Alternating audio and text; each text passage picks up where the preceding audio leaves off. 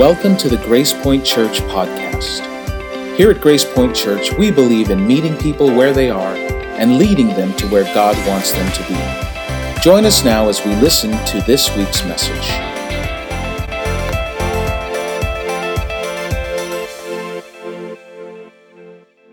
There was this TV show that gained some popularity in little pockets of the country, and you may have heard of it. It was called Friends.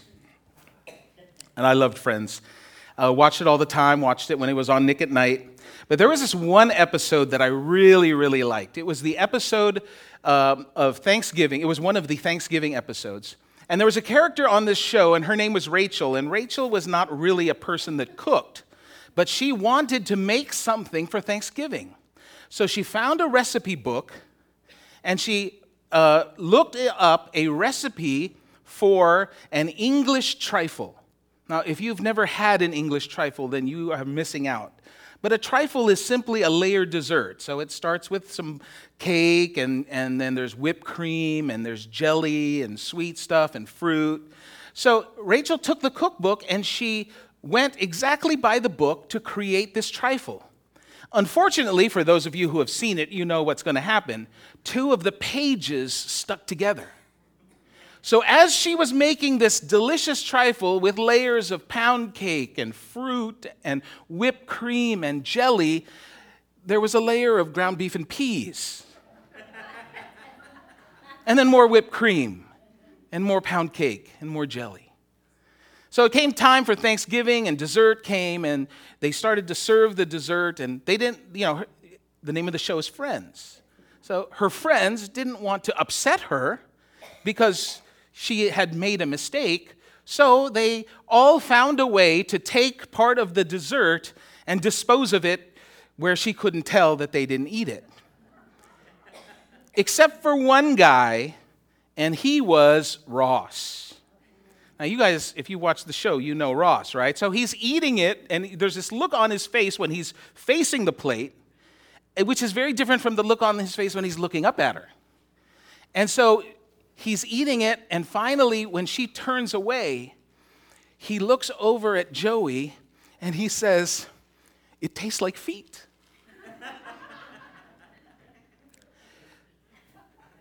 it is very important to follow the directions, to follow the directions of the recipe. Because if you don't, you get a lovely dessert that tastes like feet. Now, men, you know we don't like that. We, in our nature, we don't like following directions. We don't read instructions. Is there anyone here who actually, who is a man, who actually reads instructions before you start doing something? When, when I was, um, when I was uh, just getting out of, out of my home and, and going to college, I remember that it was all the rage to buy these uh, this furniture. This is way before IKEA, but this furniture that you would assemble yourself. You'd bring it home and there'd be parts, and you'd put the shelves together, and boom, you got a desk. You put everything together, and boom, you've got a table. Well, I would do that all the time, but I would never read the instructions, ever.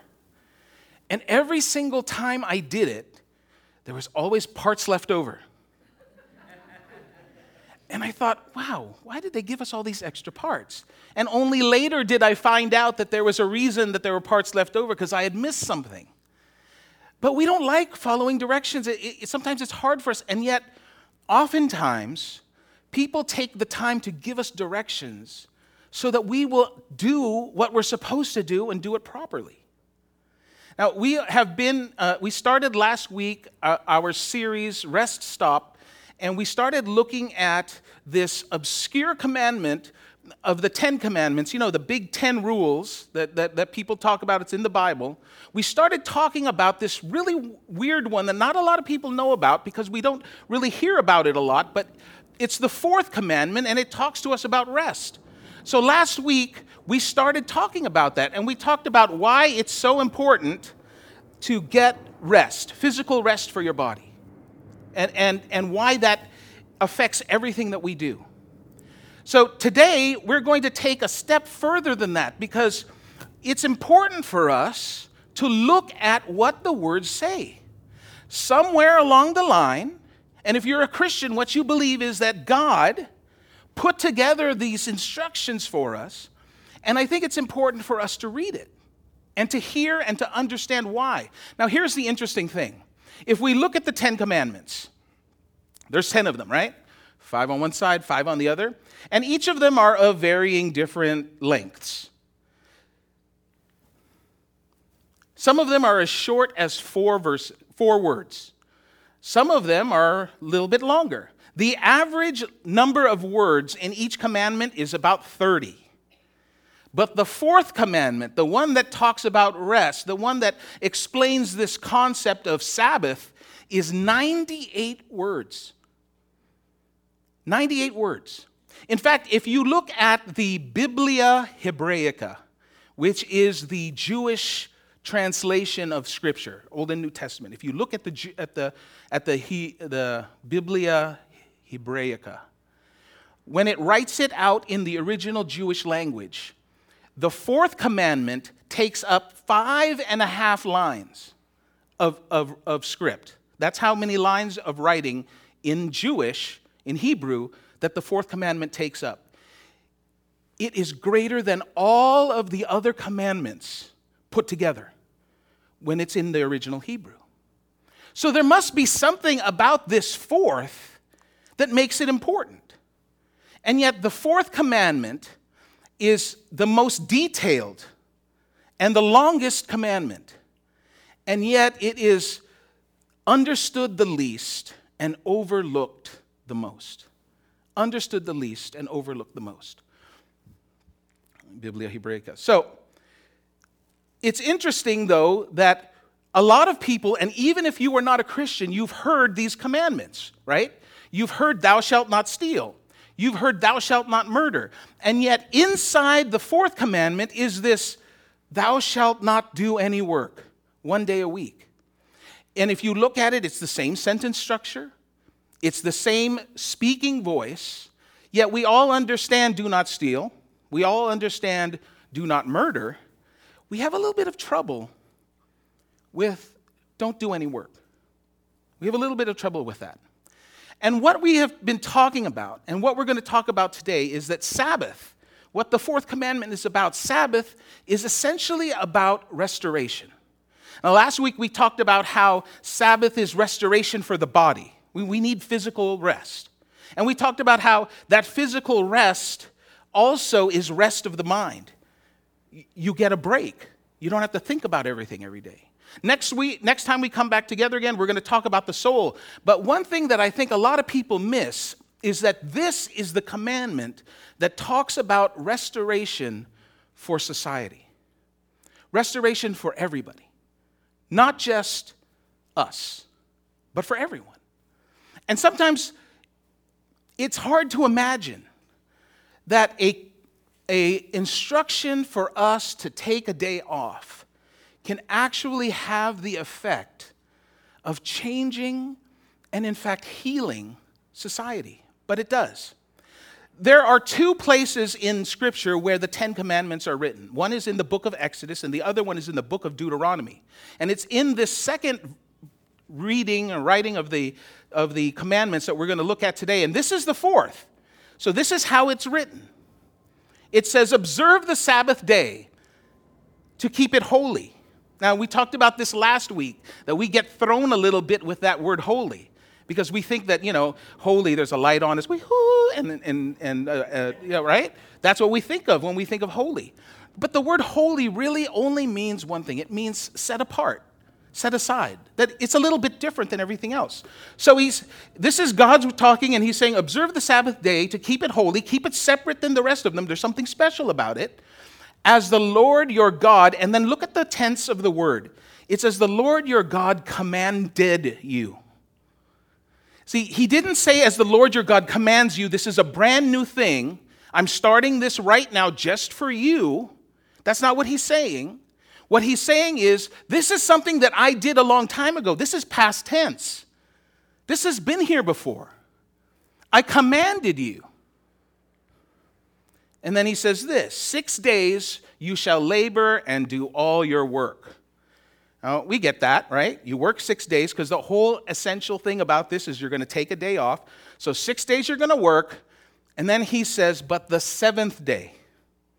Now, he doesn't say one of the seven. He says specifically, the seventh day is the Sabbath of the Lord your God. Now, here's an interesting thing, and especially for some of you that I know that grew up uh, observing and keeping the Sabbath, we think that that word Sabbath specifically means Saturday. And it doesn't. Sabbath simply means rest. And there were lots of types of Sabbaths. He is talking about a very specific Sabbath. See, he's saying this is the Sabbath, this is not the Sabbath for your land. This is not the Sabbath for your finances. This is the Sabbath that belongs to the Lord. So there's something special about this day. And then he gives us the only instruction in Scripture on what we're supposed to do in order to keep that seventh day separate from every other day. He says, In it you shall do no work. That's all it says. It says you're not going to do any work. Now, that work, word work is kind of weird because some people, everybody interprets it, interprets it differently. Some people look at it and they think it's your vocation. So you can't work, you can't do your job on Saturday. Some people look at it as it's anything that you're doing that is not a religious activity. But essentially, this word work is talking about your identity. There is a relationship between your work, what you do for a living, and how you allocate your time, right? Some of you work and you work at different days, some of you work on different shifts. So, work and time are very related. And how you succeed at work has a lot to do with how you allocate your time. But in that relationship between work and time is also a relationship between work and your identity. You work because you get money. You get money, you buy a nice house, you buy a bigger car, you buy nicer clothes. It has to do with your identity. For some of you, your work is your title, it's what you do. In fact, for many people, the first thing that you say when you meet somebody is, or the second thing after hi is, What do you do? We, in, we, we, uh, we gain our identity and, and we present our identity as what our vocation is. So there is a relationship between all of this and a, a shallow reading of the fourth commandment, a shallow reading of these verses about rest, about taking a Sabbath. A shallow reading will only tell you that this is just about not doing anything one day a week. But when we look deeper, at the words and look deeper at the meaning, we see that there's something else beyond that. So he says, In it you shall not do any work. And then he goes on to say, First, you, you're not going to do any work. Throughout the history of man, we have worked. In fact, from the very beginning, if you didn't work, you didn't eat. If you didn't work, you didn't get shelter. If you didn't work, you didn't have clothes. Everything that we did was about work. Sabbath changed that. When God said, listen, you need to take a day off. Because where you were before, you worked seven days a week, 52 weeks a year, there was no break. I'm telling you, you've got to change that. You can't be essentially a slave to your work. Because if you're a slave to your work, everybody has a different reason why. Some people are slaves to their work because of the money. Some people are slaves to their work because of their identity, of who they are. Some people are slaves to their work because it gives them importance when they do their work. But even if you're a billionaire, if you have to work seven days a week, you are essentially a slave. Whether you are a slave to money or a slave to your identity or to your ego, whatever it is, if you have to work seven days a week, you are essentially a slave. And if you are rich, you are a rich slave, but you are still a slave. So he says, listen, you can't you shouldn't do any work on this day. On one day a week that I'm setting aside, you shouldn't do any work. You need a break. But then he goes on and he says this. He says, "Nor your son or your da- nor your daughter. I've got one of each. And I can tell you right now, there is nothing I can do to make them not work. If they want to do it, they're going to do it. All I can do as a parent is give them the opportunity to decide not to. See, at the time that this was written, the relationship between parents and children were completely different than it is today. In, in the time of Jesus, kids had no value. In fact, there were many families who wouldn't give their children names until they reached uh, um, like their teens because children died so quickly. This commandment gave children value. It said, You can't make them do anything you want them to do. They've got to take one day off just like you. And in this culture, the parents were the absolute ruler over the children. I wish we could do that today. It doesn't work. Do, do, you know that in this culture, not in the Hebrew culture after the Ten Commandments, but like in the Roman cultures and, and even in the Egyptian cultures, you could kill your children and there was no repercussion for it because they were considered your property. Doesn't that sound familiar today? So he says, No, not your son nor your daughter, because this is my way of saying to you that you need to keep and strengthen your family. See, if you don't have it, I know how this is. See, I have a son who is away in college, I have a daughter who is in graduate school, and I never see them because they have different schedules and I have a different schedule. And so, if you don't coordinate your schedules, you're not going to have any time to spend together. So, think about for some of you, you understand what I'm saying. You're taking your kids everywhere. They're going to soccer practice, ballet. Some of you are taking them uh, to college or to, to, to go cl- shopping for clothes or when they're in town. This is God saying, listen, I need you to value the family unit. So you guys all need to take a break together. But he doesn't stop there. He goes on to this and he says, nor your male servant, nor your female servant.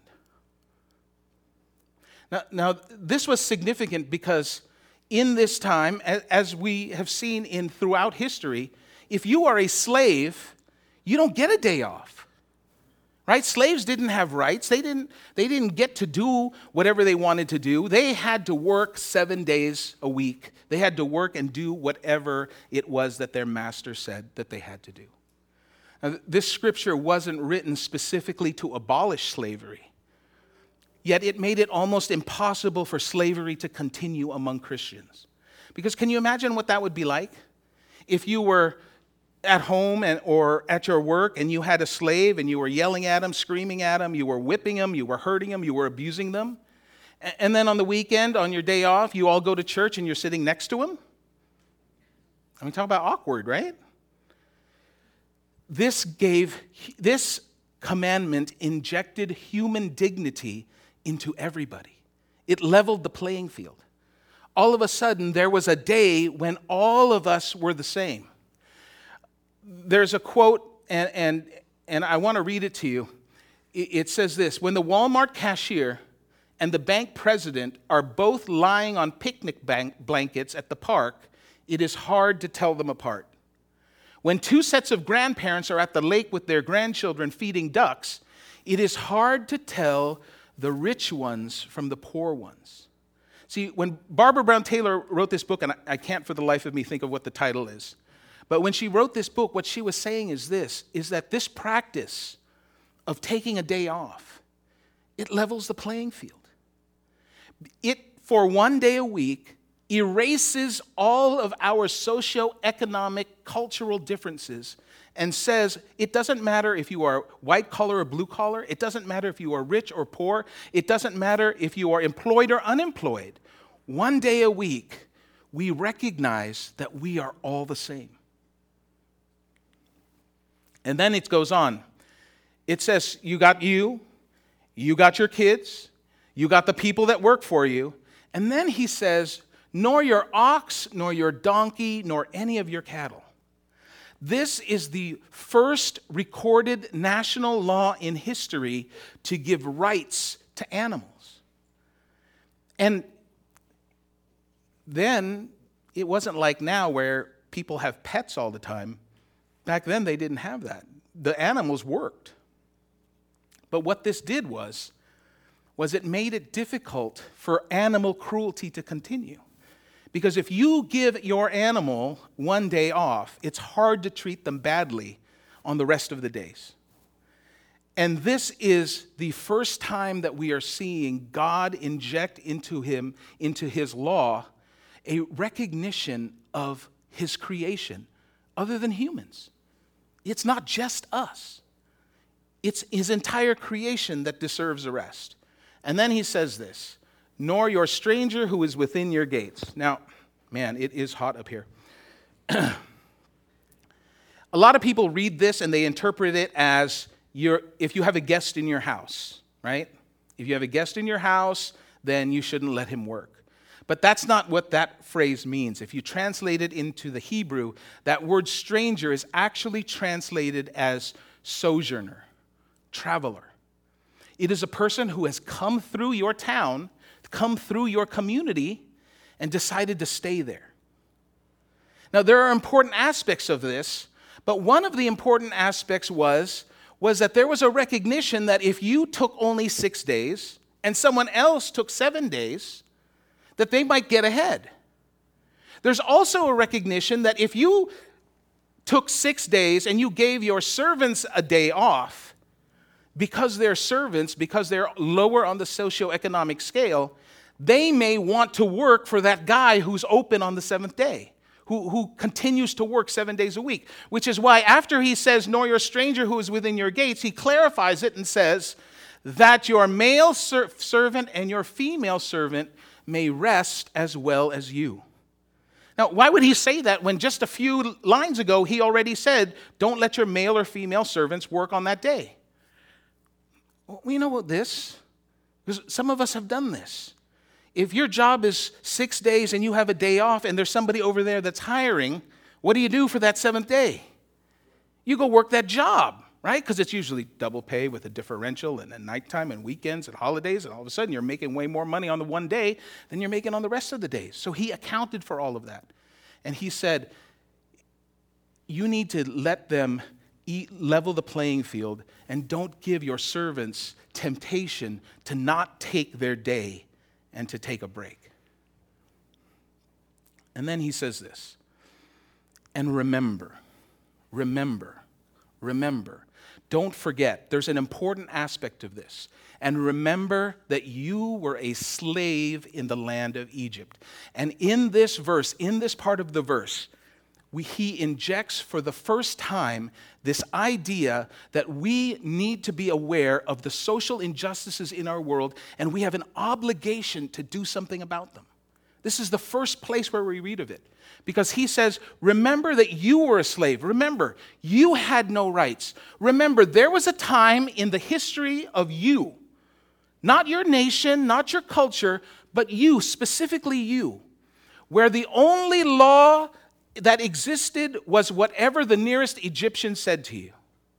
Imagine how it was to live in that culture. You're walking down the mall and there's an Egyptian and you're just having a, having a leisurely stroll, maybe you're out to buy something, and the Egyptian next to you says, Come and shine my shoes. And you have no choice but to do exactly what he says, because the law is that you're a slave and you do whatever it is that they say. This was where they lived, this is how they lived their life. And God is reminding us when he says, And remember, you at one time were a slave. At one time, you were subject to this. At one time, you had no other choice but to do what the guy next to you said. And then he reminds them, You were once a slave, and the Lord your God, he brought you out of that. He took you out of that. From there, by a mighty hand and by an outstretched arm. And then he says, Therefore, he says, because of all of that, he says, Because I took you out of that place where you had no hope, you had no life, you had no recreation, you had no rest, I took you out of that. And you're not a slave anymore. So, because you're not a slave anymore, you don't have to work seven days a week. And that's why he says, because of all of that, I am giving you this command to keep the Sabbath day. Now, it's interesting that word command because, you know, the Jew, the Jewish people who were originally, this is their scriptures, the Jewish people don't translate that word command into command. They translate that word into statement. Think about that for a second. The Ten Commandments, which is what we hear, we, we've, you know, for those of you who are Christians, you know, you've grown up with it, you've seen it. The Ten Commandments to the people who it was originally given to was not the Ten Commandments, not the Ten, you have to do this. It was the Ten Statements. And when we read this fourth commandment, and for some of you who have grown up being taught and told about what it means to observe this day, we read it as a requirement and an instruction. And it says, don't do work. So this is a penalty for you. You can't do work. Think of it for a moment from a different perspective. Imagine for a moment that it was not you can't, but instead, it was out of my love for you, you don't have to. See, back then, there was a Jewish law that said that you could only walk a mile. The farthest that you could walk was a mile because if you walked more than a mile, it would be considered work. And so when we look at that, we think, wow, how horrible that is. That you could only walk a mile. How restrictive that was. And yet, to the first people who got that, it wasn't a restriction, it was a blessing. It was this wonderful thing that God said, listen, you don't have to go a mile. That's the essence of the fourth commandment. It wasn't restrictive to you, it was a blessing to you. It was a blessing to all of us. Not that you have to do this, but you get to do this. There's a theologian, and I can't pronounce his name uh, but he wrote a book called The Lost Meaning of the Seventh Day. And this is what he wrote uh, about the, the seventh day. He says this, referring to the fourth commandment. He says, Legislation of this kind in the ancient world prioritizes from the bottom up and not from the top looking down. See, this was new. Giving first considerations to the weakest and most vulnerable members of society. Think about that for a second. Because even in the freedom that we enjoy today, one of the things that is most frustrating to, to the population in general is that it always seems to be that the laws are written to benefit the people at the top and hope that it trickles down to the people at the bottom. And yet, in this instruction, in this, this life uh, uh, I don't even want to say commandment, but, but this, this concept that we have of, of taking a day off. That what it is, is it, it starts at the bottom and flows up. See, he didn't say that, that the slave owners need to take a day off. He started with the slaves. He started with the, the most vulnerable, the children. He started with those that didn't even have any rights, the animals. He started with the people that we didn't want around, the, the foreigners in our city. That's where he started with this rule, with the weakest and most vulnerable members of society.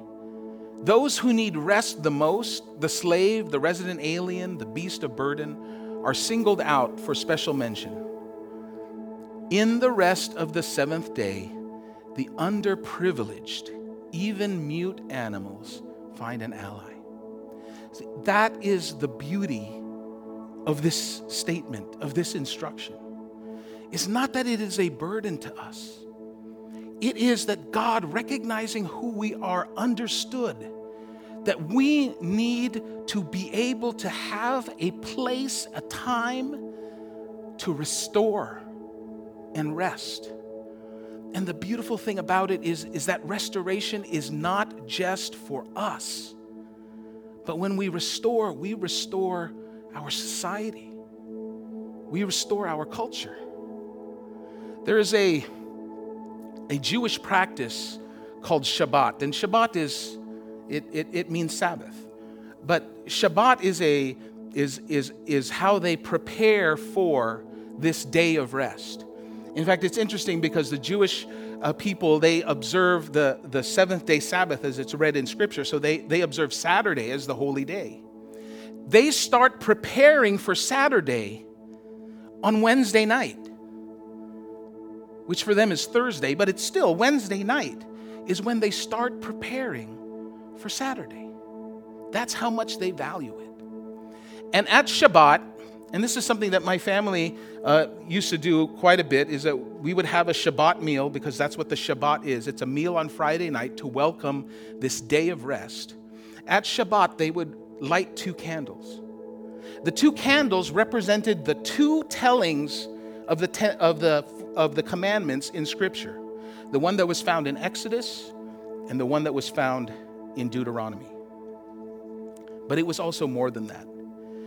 Because in the candle that they lit, for, in the first candle that they lit, which was for the fourth instruction, the fourth statement as it was in Exodus, that statement ends in because I created the world and I took a day off, you're going to take a day off. So they light this candle to represent rest. In essence, what they're saying, what, what is being said is this is that made in God's image, that's you and me, we are made in God's image, you too shall rest. I'm made in God's image. He worked six days, he took a day off, he rested. I need to do that too. But in the second telling, in Deuteronomy, it ends with, I am the God who took you out of slavery. I am the God who granted you freedom.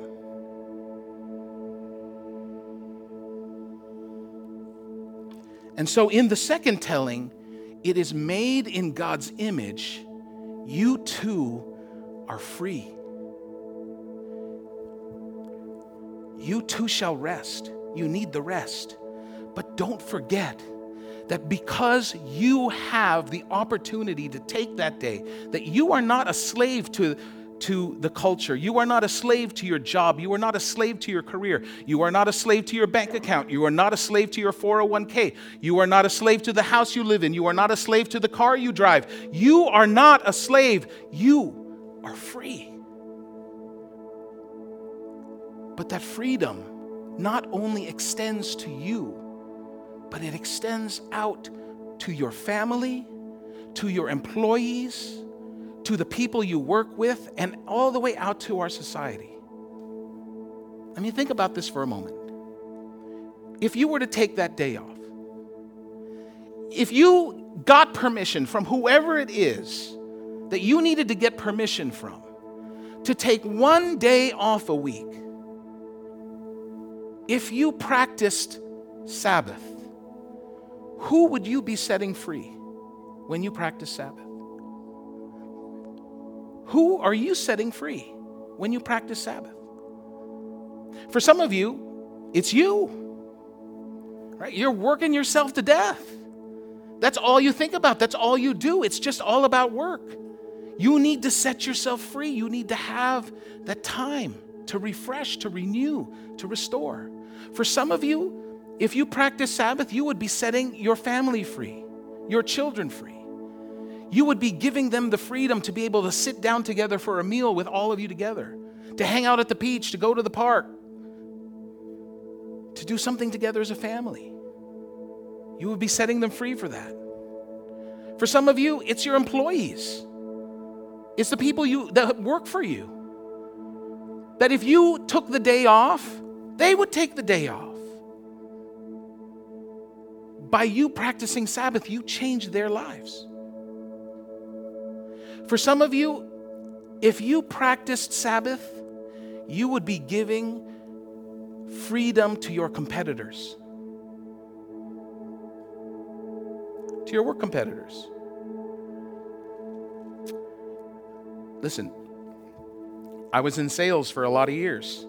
And sales, you, you sell or you're not making any money and you've got, there's only a, a limited amount of things to sell, a limited amount of people to buy. So you've got to sell, and the more you sell, the less someone else sells, right? But if you were to back off, how much freedom would you be able to give to the people who are competing who also would be able to back off? See, this commandment is not just for us. It's not just a selfish thing that is so that we can benefit, nor is it something to punish us. At its essence, Sabbath is about restoration. And when we take that seriously, when we take the practice of Sabbath seriously and take that day and set it aside, it has the power to restore. Thank you for joining us for this week's message. Grace Point Church is located in South San Francisco, California. For more information, look us up online at www.wearegracepoint.com.